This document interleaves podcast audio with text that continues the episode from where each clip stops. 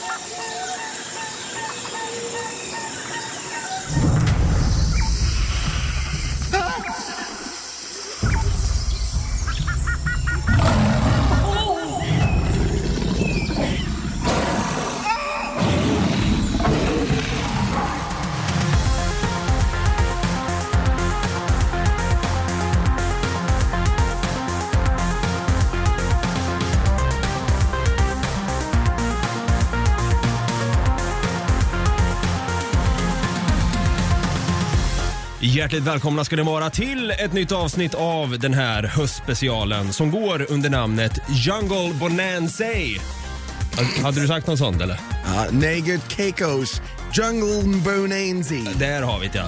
Vi är då Något Kaiko Podcast där vi varje vecka kommer slå på den där bongotrumman, springa iväg från stenklot, öppna skattkistor och undvika i största möjliga mån att bli lemlästade av vilda, livsfarliga djur. Oh my god! Skiter ner oss varje gång. Men vi klarar oss varje gång också. Det är det som är så sjukt.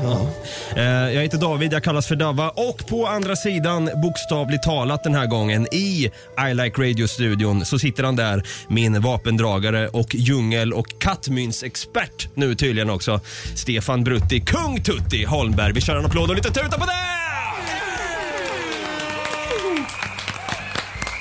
Hallå igen Brutti. Hej! Kattmynte-expert blev du den här Ja, gången. ja, ja, ja. Fick ju Jag tar fan den, jag tar den. fick ju fan i förra avsnittet för att jag trodde att man kattmynta, det var det som fick katten att hålla sig undan ifrån en. Men det är tvärtom. Exakt. Jag har ju inte katt, det är därför. Nej. Jag vet ju inte. Hur ska jag veta? Blir arg här. ja, nej men nu äntligen är det dags för en efterlängtad del 3 i alla fall. Ja. Eh, av miniserien Livsfarliga djur. Och vi har ju överlevt allt från Orinoco-krokodiler, jagarer, pirajer och landsormar so far. Och det hade vi aldrig kunnat göra utan vår eminente filmvetenskapsman som på senare dagar också har gått och blivit vår landsormsexpert. Eh, våra djungelfantaster out there. Han gästar oss återigen. Vi ger en stor applåd och en tuta till David Oskarsson! Tackar, tackar, tackar, tackar. Sjukt kul att vara tillbaka. Ja, det tycker vi med. Och jag tror lyssnarna tycker det med. För att den här serien är som sagt väldigt uppskattad. Ja, härligt. Eh, och vi har ju pratat lite om både Jossi och kannibaler sist mellan de här varven sist, sist du var med och gästa. Och eh, vi har även pratat lite Eldorado. Vi hittar den gyllene staden Eldorado. Eh, så med det sagt, med tanke på att vi har pratat om just Eldorado. Brutte, du sa att du har en fråga till David. Ja, jag tänkte så här. Det är ju snart jul va? Ja, Så jag tänker, gör du egna köttbullar eller köper du eldorados? jag kan säga så här. Alltså, ett, ett varumärke som jag alltid har undvikit är Eldorado. Jag har så mycket negativa erfarenheter av Eldorado. Jag kan säga att en av de absolut värsta eh, var ett pitabröd som jag och en kompis köpte. Det här kanske är sex år sedan eller någonting. Hade sett fram emot att ha en trevlig tacomiddag liksom. Såklart man gör. Ja, ja. Vi öppnar förpackningen och alltså det luktar hål om den där jävla pitan alltså. Det var det värsta jag har varit med om. Vad falskt. Men hur kan man lyckas så fatalt med bröd? Jag vet faktiskt inte. Det ska ju vara rätt simpelt. Men sen alla deras versioner på andra saker som till exempel ballerinakex och sånt smakar peck om ni frågar mig i alla fall. Ja, ja, som tur är så är vi inte sponsrade av dem. Vi hade fått skit annars om vi sitter och pratar skit Ja, om verkligen. Eldorado. Man hade ju kunnat tro att vi skulle vara sponsrade av dem just i djungelbonanzan i alla fall. Faktiskt. Så där, vi passar på, de- är ju bra också. Det är bra att Det Eldorado. kanske är så det här, det här är vägen till eldorado. Hur vi kommer in på eldorado. Lite så. Nej, men jag tycker lite så här, sådana företag just så här, du vet, som gör lite allt möjligt. De gör kanske pasta, bandpasta som Brutti brukar göra ädelost och kyckling med. Eh, eller typ tvål. Liksom det, det känns så himla shady att de gör lite allt möjligt. Vad fan, vad gör de inte? Kör de, gör de metamfetamin också Ja, men kanske? det är, alltså eldorado känns som att det här, som eh, Klasses fisk och asfalt. Vidrigt företag. Faktiskt. Eller det. Lelle- Lelles ved och porr. Det, står, det är någon bil, eh, bildekal så det står det Lelles ved och porr. Ring oss om du vill ha stock. Det, den var rätt bra i Ja, det var faktiskt bra. Säg något de inte gör. Det där Klasses fisk och asfalt. Alltså, Hur kom man på den kombon? Det Verkligen. liksom har ju ingenting med varandra att göra. Nej. Ja. Nej. Vad jag vet, jag, jag, jag antar att man inte har typ så här fiskleverolja i asfalt. Nej men det är väl så här multiföretag och, så, och just El- Eldorado, jag vet inte, det känns tyskt på något sätt. Det känns tyskt. Ja, Vet ja att- men faktiskt. vet att jag tror att det är det. Ja, det skulle inte Jag- jag- förvåna mig. Jag gör en snabb googling här nu. Nej, det är det faktiskt inte. Det är från Sverige och Norge. Aj jävlar. Ja, du ser. Fy fan. Ja, det kan ju finnas livsfarliga e-ämnen i sådana produkter i alla fall. Det vet jag inte, men eh, de blir ju godkända. Men något livsfarligt någon gång har de säkert blivit stoppade för. Och på tal om livsfarligt där, fan vilken snygg segway jag ger till mig själv. Eh, så ska vi då prata om, ja Brutti, vad är det, vad är det dags för nu? Livsfarliga djur, del 3. Vi har ju, vi har ju haft med David eh, so far i, i, det här blir ju tredje avsnittet och vi har ju pratat om, som jag sa i början här, Orinoco, krokodiler, jaguarer. N- Nämn något vi inte har tagit upp. Så kommer vi ta upp det nu. Capybara. Eller vad heter de?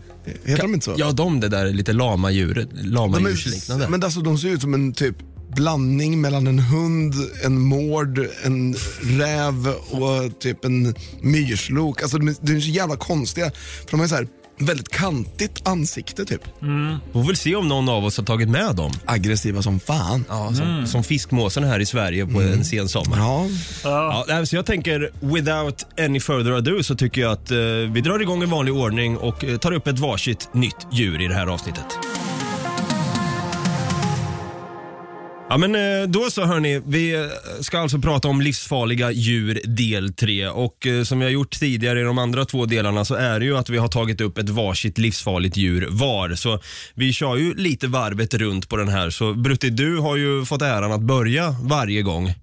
Och nu är jag och David här nyfikna på vilket livsfarligt djur are you bringing to the table för del 3?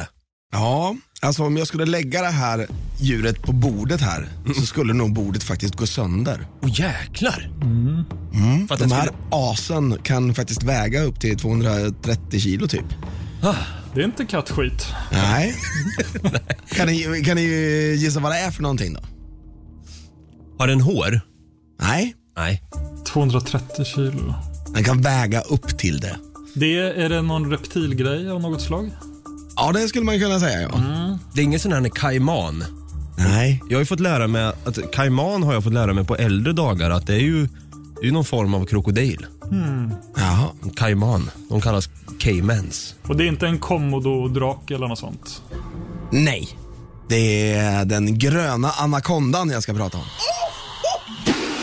Ja, vad äckliga de är alltså. Alltså ja, de är svinäckliga och de har en grej som gör dem lite extra äckliga. Det är att de har ju tänder som de typ inte använder, för de använder inte för att tugga. De sväljer ju sina byten hela. Men de har tänderna för att de ska få tag på djur för att kunna dra dem till sig och sen slingra sig runt dem. Så de här tänderna sticker ju liksom inte rakt ner som på typ alla andra djur, utan de, de är lite bakåt inåt käften liksom. Det är hullingar liksom, gjorda för att dra och släpa Ja! offret. Ja, den är, bara, den är bara till för att du ska liksom få tag på någonting och sen inte, när den ska försöka fly, så bara sätter den sig fast ännu mer. Fy fan vilka psykotiska as. Men, Men, men, men det här är liksom evolution också. Ja. Det här var nog inte så från början. vilken sjuk hjärna ligger bakom den här evolutionen tänker jag. Men är, är, Kan det vara David Persson? kan det vara jag? Men är gröna anakondor, eller vad är skillnaden på en grön anakonda och en brun anakonda? Gula anakonda.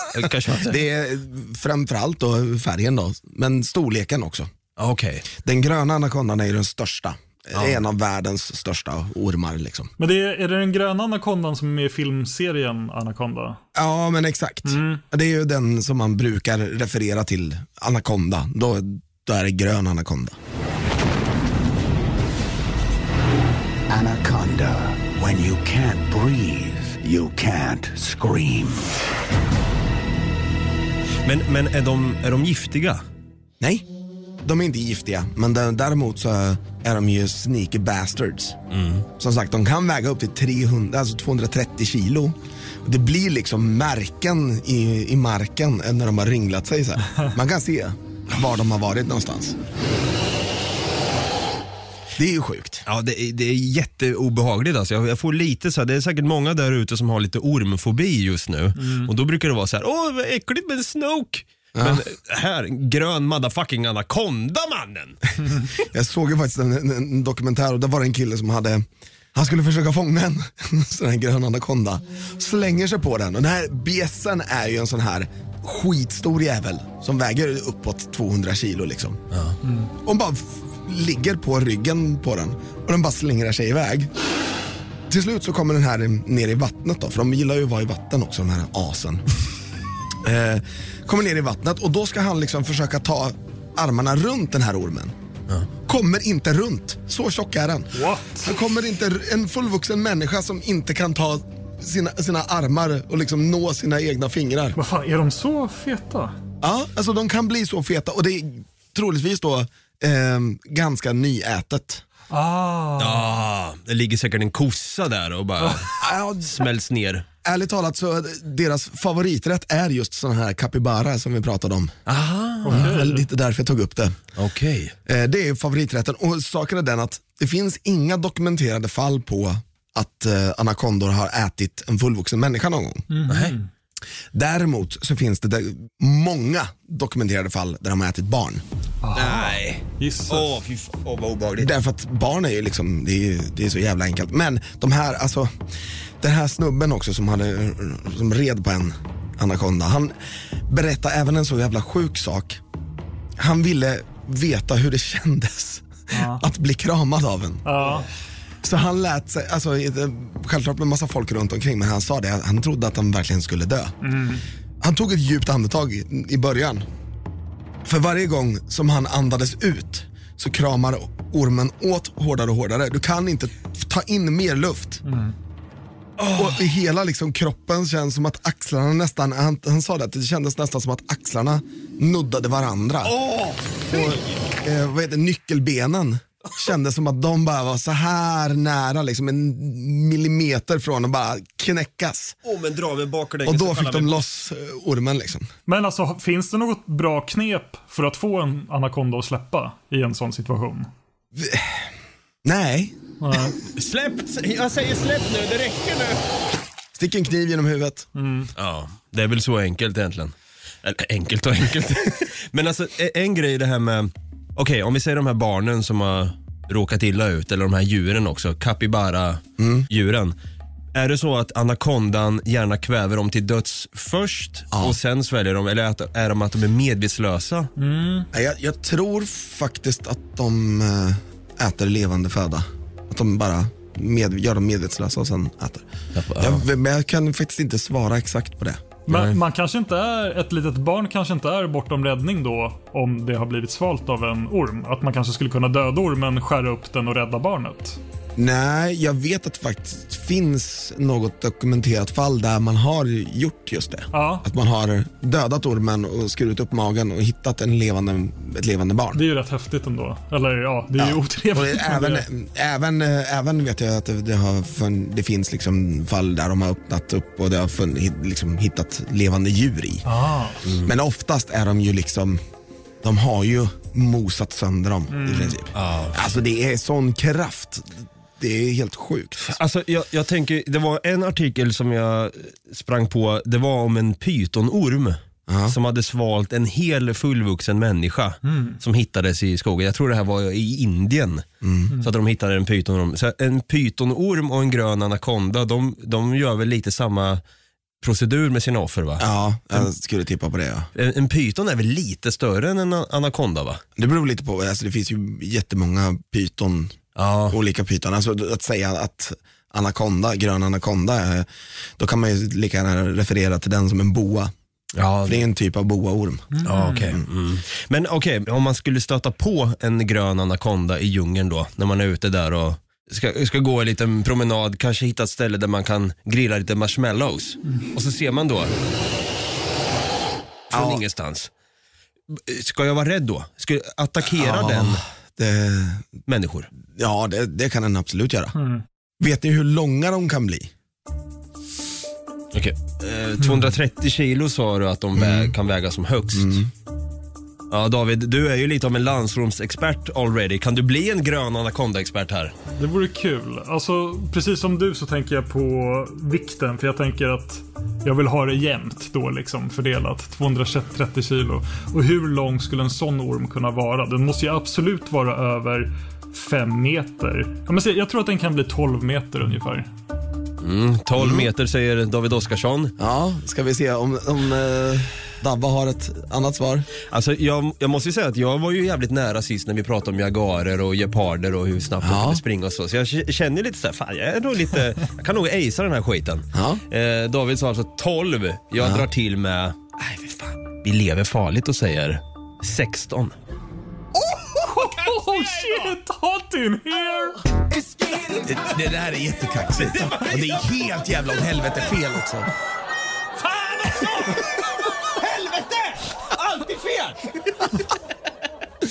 Nej, Oskarsson var faktiskt eh, lite närmre. Men det var inte riktigt rätt heller. Okej.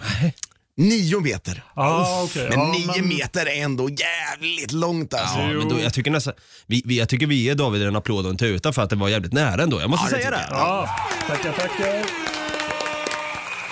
Men eh, en grej om grön ana- anakonda innan vi släpper det här djuret. Jävligt spännande djur faktiskt. Men håller människan på och jagar gröna anakondor för, typ, så här, för deras eh, f- fjäll, eller vad fan heter det, ormskinn?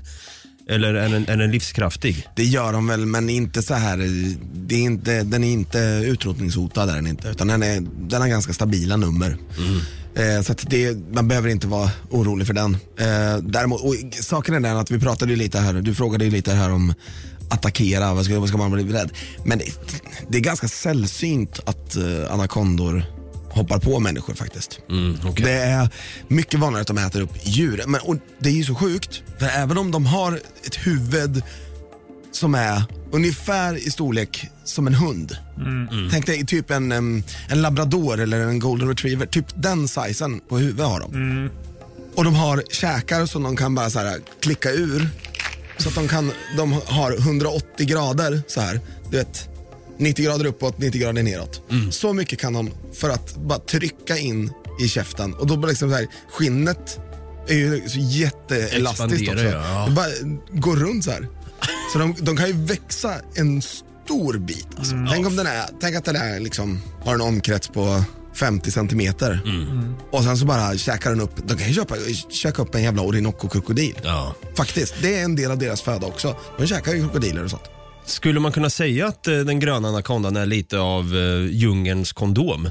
Ja, det skulle man kunna säga. Om, if you're brave enough. If you're brave enough. Men du är ju en brave motherfucker, det vet vi. Ja, ja men det är jag ju. Så jag, jag vill gärna få en, en, en härlig julkram av en grön anakonda. Ja, Tack för infon om det djuret. Vet Så då har vi lärt oss lite om den gröna anakondan alltså. Och eh, David, nu är vi spända här och lyssnarna på vad du har tagit för livsfarligt djur för det här avsnittet. Yes.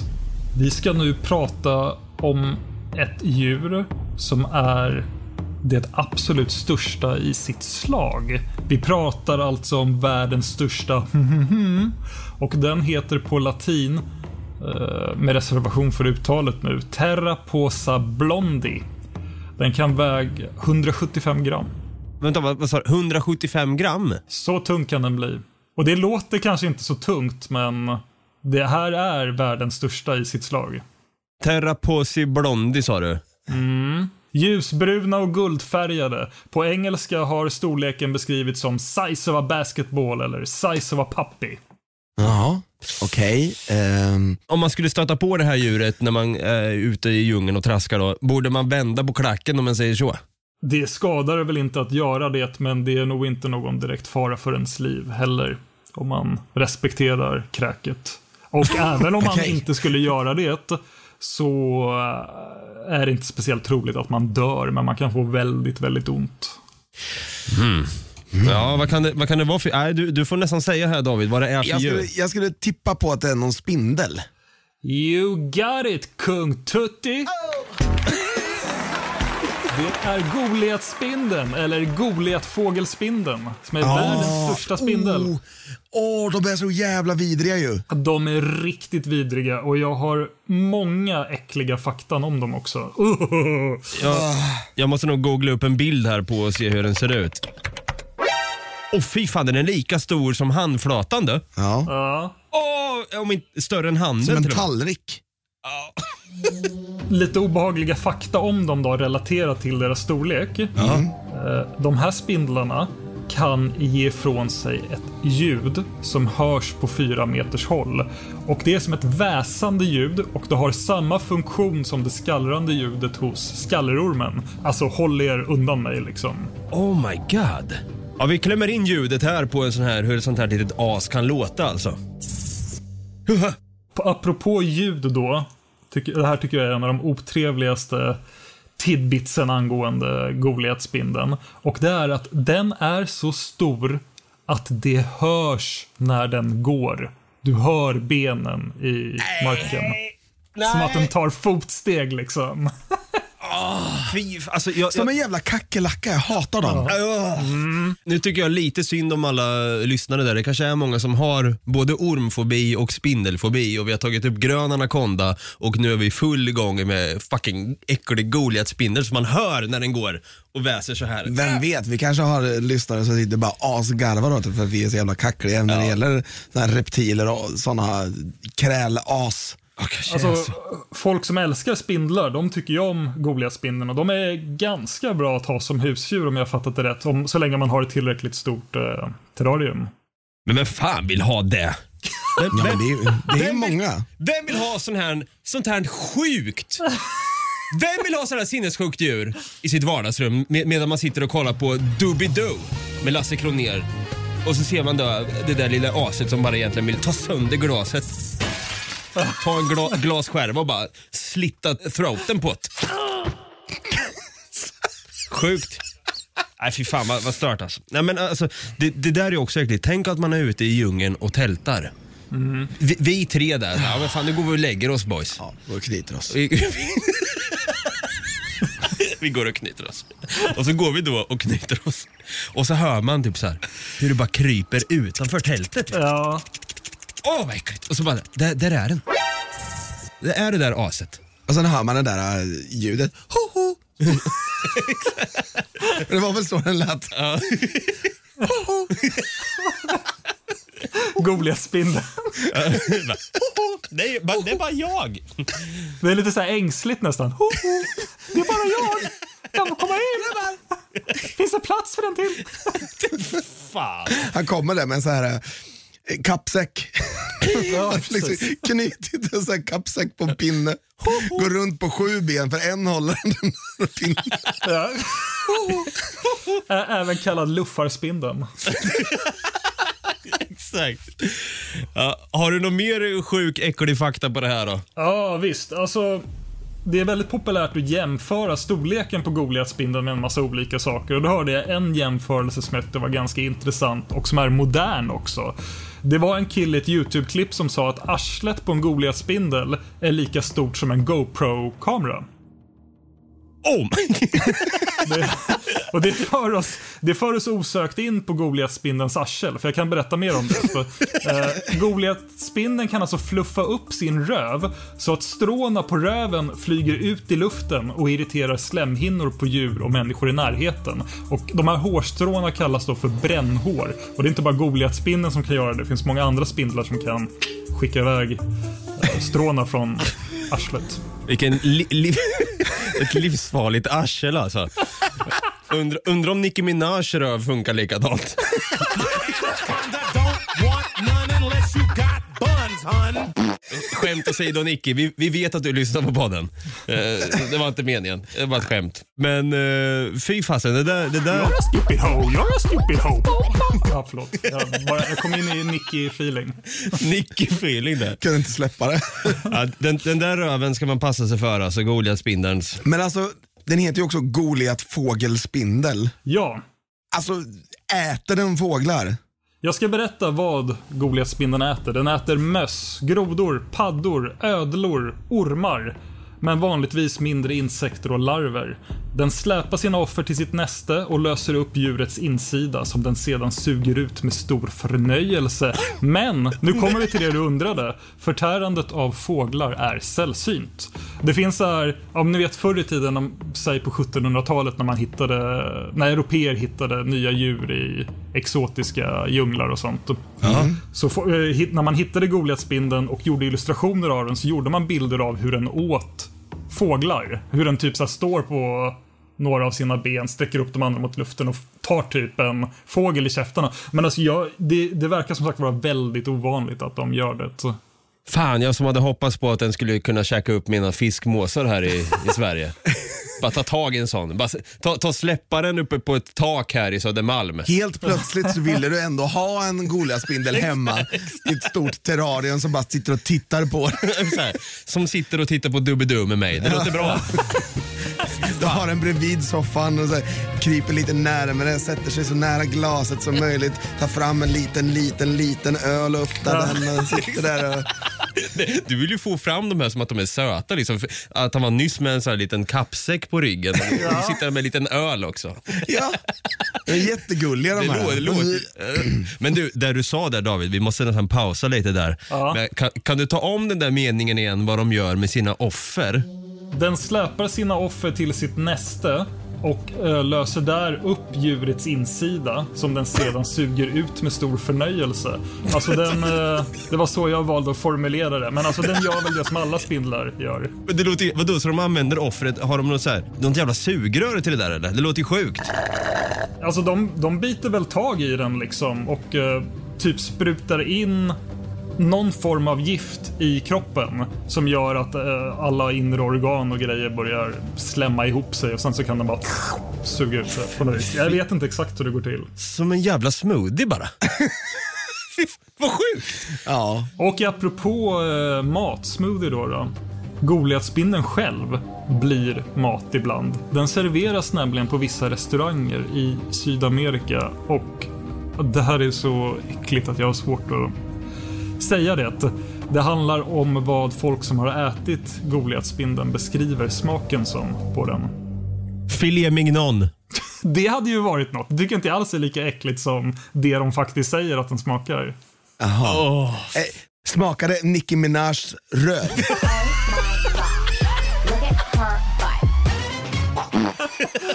Men eh, okej, håll i er nu. Jag säger vad Goliatspindeln smakar då enligt väldigt många. Nära micken för dramatisk effekt. Kör. Räka. Nej. Det är så jävla vidrigt. Ja, det där känns så här att, att en, Kräl smakar likadant. ja, men så här, en hårig krabat som eh, håller på och snuskar sig i djungeln ska smaka seafood. Det känns inte bra. Det är äckligt ju. Det blir ju ännu mer äckligt. Frågan är, äter man upp benen eller drar man bort dem innan? Har som lite tandpetare så. Exakt, Vilken sjuk jävel gör det alltså. Vem äter en Goliatspindel frivilligt? Nej, Jag har vet ett inte. exempel på det. Ja, men, eh, Jaha. Kommer ni ihåg den svenska programlederskan Linda Lindorff som har varit programledare för När och fjärran? Ja, just det. Mm, när hon var med i det programmet så hängde hon i ett avsnitt med Piarostammen. Piarostammen, det är alltså en stam i Venezuela. Och där blev hon bjuden på Goliatspindel. Och hon var lite så här eh, avig inför det. Ska jag verkligen prova Goliatspindel? Men hon fick vara med i den här stammen när männen jagade. Och det var en stor ära för henne, för i den stammen får oftast inte kvinnor vara med när männen är ute och jagar. Men hon fick det. Så hon ville liksom inte säga nej när de bjöd på Goliatspindel. Hon fick kraftiga diarréer, kräkningar, feber, kraftlöshet och våldsamma magsmärtor. Och hon har själv beskrivit det som att ha krossat glas i magen. Åh nej! Nej, plus att det smakade räka också. fy fan. Jag, nej, jag kan... Alltså, att det smakade räka verkar som David tycker att det är nästan äckligare än att man spjade spyor och diarré. Ja men, ja, men det är det där som Davva sa det själv. Den är så här hårig, tung, stor. Den går runt i djungeln liksom. Och det är helt fel att den skulle... Åh, gud! Tack för den här infon om Goliatspindeln. Nu vet inte fan om jag kan käka räkmacka igen alltså. Jag vet inte fan om jag kan sova igen. Vi har pratat äckliga djur hittills. Ni är lite smått psykotiska båda två tycker jag som tar upp orm och eh, spindel i samma avsnitt. Fan vad sjukt det är. Som smakar räka dessutom. Sluta! Förlåt. Och nu är ju förstås många, jag förstår att ni är nyfikna och andra också vad jag har tagit för psykotiskt djur to the table. Fan, jag måste sluta säga table, det blir eh, to the table. Ja, jag tar med den till Det bordet här är här. så här då. gubbiga ten Ten ja. to the table. to the table. En gång, här, när, man blir äldre så kommer man höra att ens T, uttalet av ordet T, får lite, får lite mer luft i sig så det blir. Trattkantarell. Man är lite mer trött. Ja, ja. Trött trattkantarell. Trött trattkantarell. Ja, vi- ja, vi får se om det här livsfarliga djuret eh, har gubbiga ten lika så. Men den håller till i Colombia och Panama kan jag säga med en gång. Är det en orm då? Ja, det- Det är inte, inte, den har hakat upp sig på T istället för på S. Exakt. Ja, nej, det är ingen orm. Jag kan säga grodan. Den här grodan räknas allmänt som världens giftigaste ryggradsdjur. Just den här grodan, alltså, Ja. det är en specifik groda. Du har hittat en enda groda som du har liksom där. Den här, Den ska vi ta. den ska vi ta. Och den, och du har, ja. Jag kan säga så här, de här skarpa färgerna som de här grodorna har är till för att visa att jag är giftig för fan. Är den blå och gul? Ja, den här, den här jag har valt, den är bara gul. Är den bara gul? Okej. Har ni någon aning om vad det är för groda jag pratar om? Jag tror att det är pilgiftsgrodan. Ja, det är ju rätt! Pilgiftsgrodeexpert. Ja, det är med nu för din. Fan! Nej, men det här är faktiskt en gyllene kokoi giftgroda. Jag tror man säger kokoi eller kokoi. Det är K-O-K-O-I. Så antingen är det kokoi eller kokoi. Kokoj skulle jag nog. Kokoi giftgroda drar vi till med. Alltså en gul pilgiftsgroda. Och det är lite intressant eh, det här med, med de här grodorna som man kan stöta på i en djungel. De är ju sjukt vackra. En av de finaste grodorna jag har sett är den här azurblå Ja, det pilgiftsgrodan. var den jag trodde att du, ja. Mm. Nej, den är inte lika farlig och giftig som den här gula pilgiftsgrodan då. Okej. Vet ni vart grodornas gift kommer ifrån? Alltså hur de blir så giftiga som de faktiskt är? Jag tror jag vet. Ja. Är det på grund av deras föda va? Ja, det är fan... fan. Hallå! Alltså, Ja, jag har väl dörren där, jag går väl ut då. Nej men grodornas gift kommer från insekter som grodorna äter då, så du har helt riktigt där David. Och om man har en pilgiftsgroda i fångenskap och ger den en annan mat så blir den mindre giftig. Just det. Och insekten som man tror då bidrar till att den här eh, grodan blir en av de faktiskt giftigaste på hela jorden. Det är just att den äter skalbaggen borstbagge som tydligen ska bli någon, någon eh, symbios där i grodan när den har ätit en borstbagge som gör att den blir så eh, farlig då. Det här är lite sjukt. Giftet från en enda gul pilgiftsgroda kan döda 10 000 möss. Eller mellan 10 och 20 människor. Ja. fy fan. Så giftig är den här, det här lilla aset. Så peta inte på en sån om ni är i djungeln om man säger så. Alltså det är det som är så läskigt också att det bara är, om jag fattat det rätt, vidröring som räcker för att man ska bli förgiftad. Men om man vill, Man vill ja. Nej men det, det är så sjukt att om, man, om vi skulle röra då bara, åh vilken vacker groda, den vill jag peta på. Och så gör du det. Och så nuddar du med fingertoppen på grodan. Giftet då från pilgiftsgrodan som oftast befinner sig på, på ryggen då. Letar sig in i människans inre organ på ungefär 10-20 sekunder. Så det går fort som fan. Puff! genom fingret. Genom fingret. Jävla läskigt. Och det är därför motgift kan därför vara, det är bara effektivt om du har det med dig från, från scratch. Annars så är det ju kört alltså. Det är kört. Fy fan. Nej, men visst använder naturfolk giftet från de där grodorna också till just att göra pilar? Mm. Jag kommer komma till det där lite längre fram. Ja, Eh, För det är lite intressant det där. Men o- om vi leker med tanken och att vi är iväg och backpackar i Colombia eller i Panama då.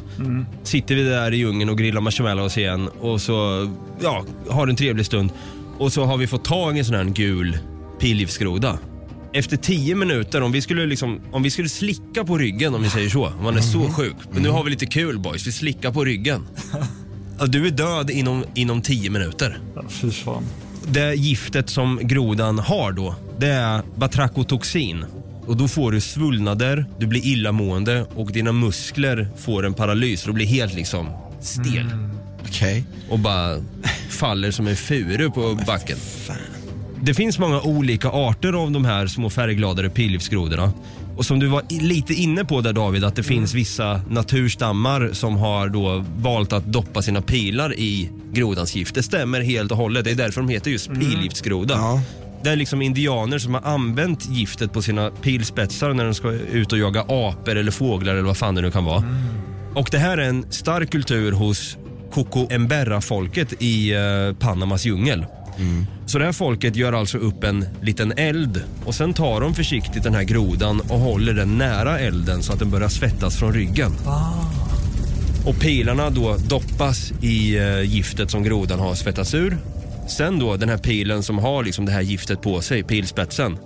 Det här giftet kan vara dödligt upp till två år på den här pilen. Jävlar. Okej. Det är jävligt lång tid alltså. Ja. Så det, det, jag, jag tycker det är så jäkla sjukt att de här grodorna liksom, man, man tänker ju att de är så söta och, och fina liksom. Men det här är ju livsfarligt. Och de är små också, eller hur? De, de, är, de är relativt små. Tydligen så kan storleken variera mellan 1,5 cm upp till 6 cm och det beror lite på vad det är för, för art då av pilgiftsgrodan och hur, hur gammal den är också. Ah. Men, men det, de, de låter ju, de har ju vissa läten också. De här, likt Goliatspindeln så har ju de ett starkt läte som de gör ifrån sig när de liksom känner sig hotade eller visar så här. Här är jag, kom inte längre era jävlar. Får ni pilgift i er. Kan klämma in hur en pilgiftsgroda låter här. Där har vi dem. Men alltså det är, det är ju helt sjukt att de är så giftiga och farliga och ändå är de bara små. så små och söta. Alltså det där giftet handlar väl, tänker jag, mycket om att de vill skydda sig själva snarare än att de använder giftet för att döda byten. Eller dödar de byten med sitt gift och äter? Eller hur funkar det liksom? Alltså, de äter ju, de äter ju liksom eh, insekter och allt sånt där. Ja. Eh, men jag har inte fått fram att det är giftet de använder. Nej. Jag tror att giftet är till bara som ett skydd för dem. Är, är borstbaggen i sig giftig eller är det bara den här grejen som blir till i grodan som gör att den blir giftig? Ja, det här nervgiftet batrakotoxin eh, finns även i en fågel som heter svarthuvad pitohui. Skitsvårt ord. Pitohui. Pitohui. Den blir också giftig i dess skinn när han har ätit borstbagge. Och det är bara just den här fågeln och pilgiftsgrodor som blir giftiga när de äter borstbaggen. Jag får faktiskt inte fram om borstbaggen är den giftiga in the first place, men det bör ju vara så. Det känns som att den är kanske lite giftig. Mm. Och sen äter grodan upp den här och gör en process inuti magen typ. Mm. Som gör att de blir ännu mer giftig. Ja. Och jag tycker det är lite intressant också med det här med den, med den giftiga grodan att de har kommit på back in the days bara, fan vi smetar våra pilspetsar i den här. Eller typ man kan ju till och med ha dem i de här eh, rören, de här blåsrören. Vad fan heter det? Precis. Vad heter de nu än? Pilrör? Pilrör. Men det, dra inte inåt då. Får det rakt så här i gomse, rakt i gomseglet bara. Fy fan. Eh, Motgift tack. Ja, det här var alltså del tre av vår kära miniserie Livsfarliga djur. Jag har tagit upp då eh, den här gröna anakondan som kramar sina offer så att revbenen, eller vad säger jag, nyckelbenen nuddar varann i princip. Så stark är den i sina nyper tänkte jag säga. Vi har även Goliatspindeln som smakar som eh, David Oskarssons favoriträtt här, räkmacka. Förlåt då. Förstört den för mig. Jag kommer aldrig kunna äta Förlåt.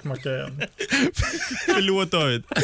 Och vi, vi har även tagit upp den gyllene kokojgiftgrodan då, a.k.a. gul pilgiftsgroda som ja, man verkligen inte ska slicka på i djungeln om du säger så. Smaka lieman. Ja, Så är det ju faktiskt. Nu är det ju så att vi har ju faktiskt lovat en sak också.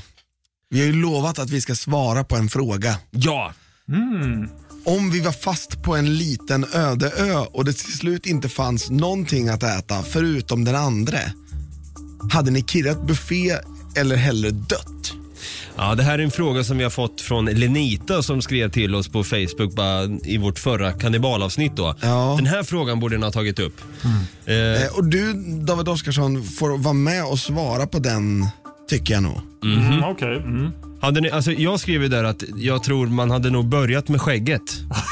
Ätit varandras skägg för att det skulle lägga sig som ett så här litet bomullstäcke i magen som gör då att det kanske dämpar hungern och så vidare. Men frågan är sen hur lång tid skulle det ta innan man kanske drar till med en alive så att säga och börjar käka på varann.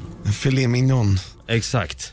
Eller pekinghanka. Oh, fy fan alltså. Om man skulle komma överens om att okej, men vi äter bara delar av varandra utan att vi nödvändigtvis dödar varandra eller något. Då blir det ju ändå, ja men vem ska offra benet först? Drar man fy- eller? Alltså, jag, jag, jag, kan, jag kan med en gång säga, Ja. jag hade inte ätit upp jag hade inte ätit någon del av mig själv och jag hade inte ätit någon av er heller. Men säg så här. Vi, vi tre sitter där, har det lite gött i början. I början ja. I början. Sen så börjar det liksom kokosnötterna ta slut. Det finns ingen eh, eh, sån här uh, kassava heter det va? Kesella ja, nej det finns verkligen inte heller. Det är ju, Ja, kassavarot heter det va? ja det kanske det är. Ah, ja. David Oskarsson går och dör. Han har klättrat upp, han har fått för sig att han ska synas från långt håll så han klättrar upp på ett berg, ramlar ner och dör. Fast, fast innan jag ramlar ner, hoj hoj killar, se på mig! Hej, hej!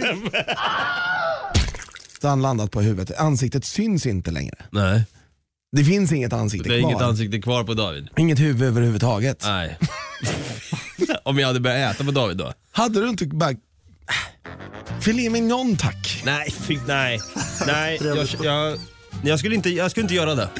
Fast det är ju lätt för mig att säga, nej jag ska inte göra det. Tänk om man smakar räkor. nej men alltså det är ju lätt nu att sitta och, sä- och spekulera så här, "Nej, jag hade nog inte gjort det. Jag vill fortfarande vara human av mig. Men jag tror där och då att man, man tänker nog bara överlevnad. Jag måste göra det här för att överleva. Men nog 17 skulle man hellre äta av sig själv än att äta av någon annan. Egentligen. Jo, fy fan. I den där situationen, alltså om vi får lägga till lite grejer nu, säg att vi tre skulle vara på en öde och inte ha någon mat. Då skulle vi ju ha Nicki Minaj där, för då skulle vi ha julskinka i månader. Her.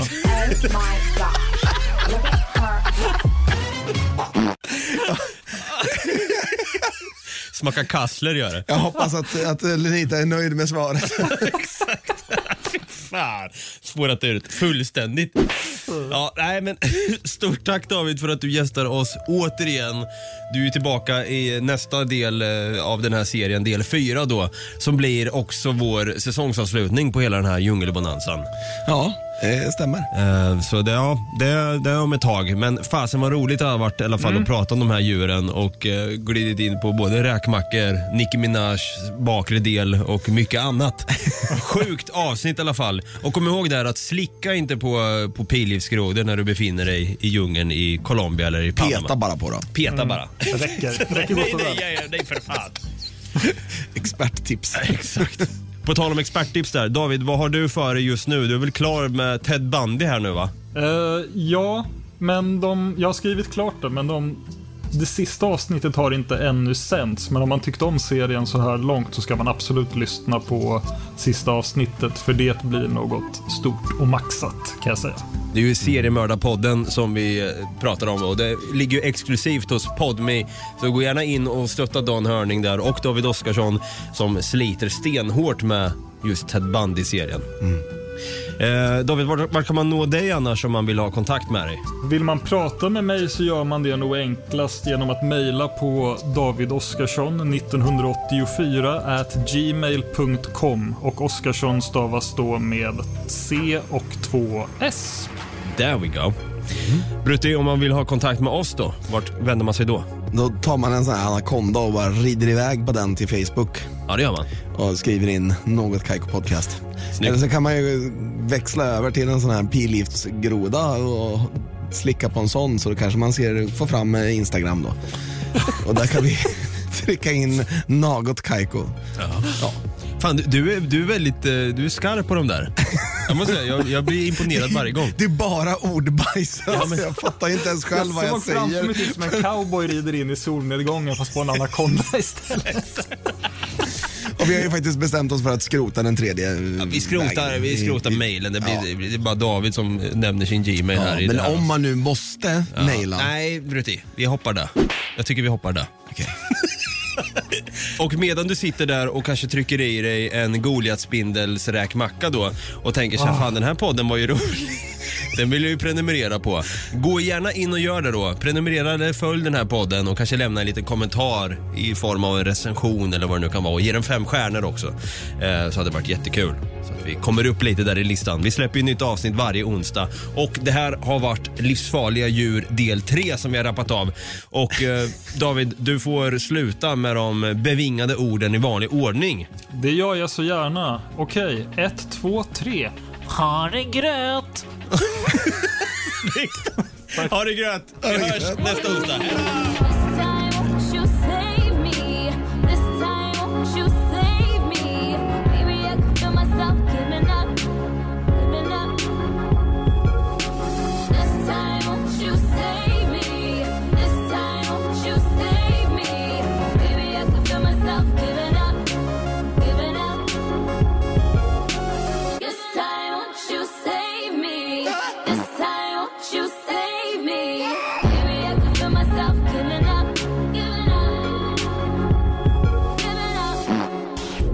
Produceras av I Like Radio.